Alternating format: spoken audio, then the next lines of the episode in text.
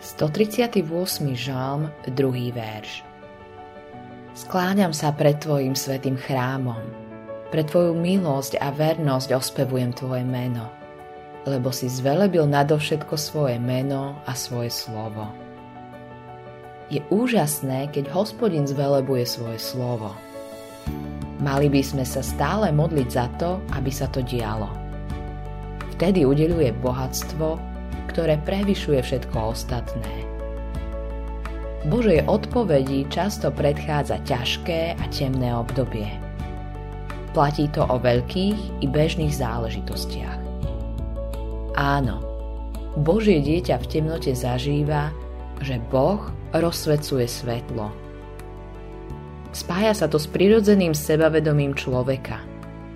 Pokiaľ sám vieš, čo treba povedať a odpovedať, vtedy nevyvyšuješ Božie slovo.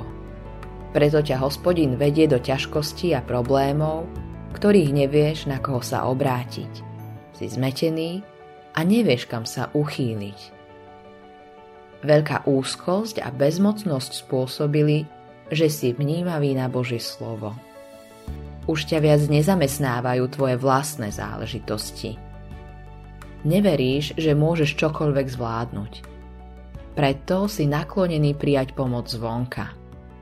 Musíš vedieť, že múdrosť žiadneho človeka ti nepomôže. Jedine hospodin to môže urobiť a on to robí skrze svoje slovo. Necítiš to ako niečo veľké a mocné.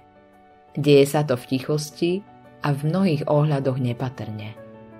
Ale sú slová v Biblii, ktoré začínajú svietiť musíš sa k ním vrácať znovu a znovu. Našiel si svetlo v tme. Čím viac premýšľaš o tých slovách, tým viac ti dávajú. Cítiš ich teplo. Je to, ako by tie slova žiarili a prepálili sa do tvojej duše. Zároveň sú živé. Vnímaš ich puls a tvoje srdce bije v rytme týchto slov. Vytvárajú súdržnosť Božie slovo sa stáva jedno s tebou. Je to tvoja skutočná realita a pravda. Keď sa to stalo, Boh zvelebil svoje meno a svoje slovo nad všetko ostatné. Potom tebe spôsobil smet, smet po slove. Uvedomuješ si, že obsahuje poklady väčšie ako všetky bohatstva sveta. Preto pros hospodina, aby u teba zvelebil svoje meno a svoje slovo nad všetko ostatné.